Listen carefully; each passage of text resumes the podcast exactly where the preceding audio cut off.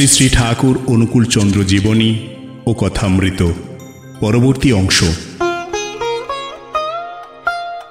পুণ্যভূমি ভারতবর্ষে সনাতন ধর্মের ধারাটিকে অক্ষুণ্ণ রাখার জন্য এবং সাধারণ মানুষের মধ্যে ধর্মবিশ্বাসকে নতুন করে জাগিয়ে তোলার জন্য যুগে যুগে বহু সিদ্ধ সাধক অবতারকল্প মহাপুরুষ জন্মগ্রহণ করেছেন। ঠাকুর শ্রী শ্রী অনুকূলচন্দ্র ছিলেন এমনই এক যুগাবতার ও জন্মসিদ্ধ মহাপুরুষ। তার প্রবর্তিত সাধন পদ্ধতি ও ভাবাদর্শ ভারতের ধর্ম ও সমাজ জীবনে কেবলমাত্র একটি যুগ প্রয়োজনকে সিদ্ধ করেনি, যা ভবিষ্যতের সকল যুগে সকল মানুষকে সত্যের পথ দেখাবে। বেদে আছে, ভগবান আদিতে একা ছিলেন পরে স্বইচ্ছায় তিনি বহুতে বিভক্ত হয়েছেন। এই বিশ্বব্রহ্মাণ্ড সহ অনন্ত সৃষ্টি তারই এক ভাবের প্রকাশ।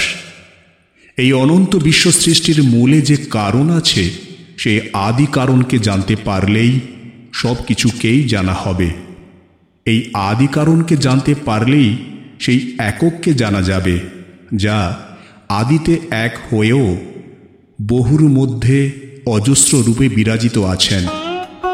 সেই বহুর মধ্য দিয়ে একককে জানা, আবার একককে জানার মধ্য দিয়ে বহুকে জানার জন্যই সাধকেরা চেষ্টা করেছেন। এবং এই জানার মধ্য দিয়ে পরম তত্ত্ব ও পরমার্থ লাভ করেছেন। যখনই কোনো সাধক বহুর মধ্য দিয়ে একককে এবং একের মধ্য দিয়ে বহুকে জেনে আদি কারণের সঙ্গে যুক্ত হতে পেরেছেন, তখনই সেই সাধক পুণ্য সিদ্ধি লাভ করেছেন এবং তিনি ব্রহ্ম দর্শন করতে পেরেছেন। ভারতীয় আধ্যাত্ম সাধনার ক্ষেত্রে যুগে যুগে বহু মনীষী ও মহাপুরুষ এলেও শ্রী শ্রী ঠাকুর অনুকূল চন্দ্রের ক্ষেত্রে একটি বিশেষ অবদান আছে। তিনি এমন একটি স্বতন্ত্র সাধন পদ্ধতি প্রবর্তিত করে গেছেন যা এক স্বকীয় বৈশিষ্ট্যের সমুজ্জ্বল হয়ে থাকবে চিরদিন। এর বৈশিষ্ট্য হলো এই যে, অন্যান্য সাধকদের মতো ঠাকুর অনুকূলচন্দ্র ধর্ম সাধনার জন্য গৃহত্যাগ করে সন্ন্যাসী হননি।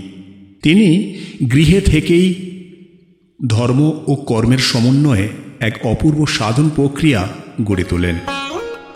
সংসারে জীবনের মধ্য থেকে সংসার মায়ায় আসক্ত না হয়ে জৈব চেতনাগুলিকে একে একে অতিক্রম করে অতি মানুষ চেতনায় অধিষ্ঠিত হন তিনি।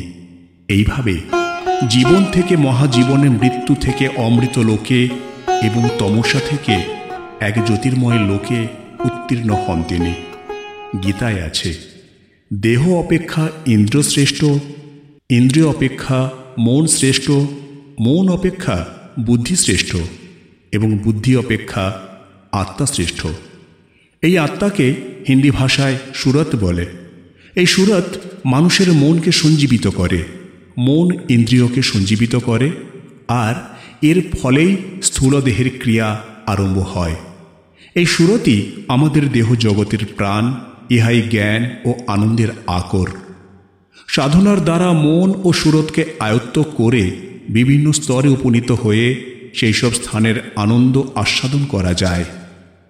সৃষ্টির আদি কারণ নিজেকে অনাহত নাদ বা শব্দরূপে নিজেকে প্রকাশ করে। সেই আদি নাদ স্তরভেদে কোথাও বরং কোথাও ওং, কোথাও ক্লেং কোথাও বা রিং রূপে রূপান্তরিত হয়েছে। এই অনাহত নাদের আকর্ষণ ও বিকর্ষণ দুই শক্তি আছে। আকর্ষণের ফলে মানুষের মন অন্তর্মুখী ও বিকর্ষণ শক্তির ফলে মানুষের মন বহির্মুখী হয়ে পড়ে। সুরতকে নাদের অর্থাৎ শব্দের আকর্ষণী শক্তির সঙ্গে যুক্ত করে একে একে ঊর্ধ্বগামী করে আদি স্থানেই পৌঁছানোই সাধকের লক্ষ্য। তাই এই সাধন পদ্ধতির নাম সুরত, শব্দযোগে সুরত সাধনা মার্গ। এই সাধন মার্গের তিনটি প্রধান অঙ্গ যথা সদ্গুরু সদ নাম এবং সৎসঙ্গ। যার অস্তিত্ব বা প্রকাশ তাই সৎ। যেহেতু জগতের প্রতি পদার্থের অস্তিত্ব আছে, সেহেতু তাদের সৎ বলা যেতে পারে। তা সৎ হলেও পরিবর্তনীয় সৎ। একমাত্র বিশ্ব ব্রহ্মাণ্ডের সৃষ্টির মূলে যে আদি কারণ আছে, সেই আদি কারণের কোনো পরিবর্তন নেই। অর্থাৎ তিনি চিরস্থায়ী শাশ্বত। একমাত্র সেই আদি কারণকেই সৎ বলা যেতে পারে। ঠাকুর শ্রী শ্রী অনুকূলচন্দ্র তার সুরত সাধন মার্গের মধ্য দিয়ে সেই আদি কারণের সঙ্গে যুক্ত হতে পেরেছিলেন বলেই তিনি তার সাধন পদ্ধতিতে সৎ নাম সৎসঙ্গ এবং সৎগুরু এই তিনটি সতের উপর জোর দিয়েছিলেন। সেই আদি কারণের সঙ্গকেই সৎসঙ্গ বলা হয়। অর্থাৎ এই সৎসঙ্গের মধ্য দিয়ে মানুষ বিশ্বব্রহ্মাণ্ডের মূল আদি কারণের সঙ্গে যুক্ত হতে পারে। সৎ নাম মানে সেই আদি কারণের নাম করা এবং মন, প্রাণ ও ধ্যানের মধ্য দিয়ে সেই আদি কারণকে মূর্ত করে তোলা। শাস্ত্রে বলে ব্রহ্মবিদ ব্রহ্ম এব ভূতি অর্থাৎ ব্রহ্মকে কেবল জ্ঞানের মধ্য দিয়ে জানলেই হবে না, ব্রহ্মের মতো হতে হবে। এই ব্রহ্মের মতো হওয়াকে সাধকের ব্রহ্মভূত অবস্থা বলে। সুতরাং ব্রহ্মজ্ঞ এবং ব্রহ্মভূত গুরুর সঙ্গ করাকে সৎসঙ্গ বলে।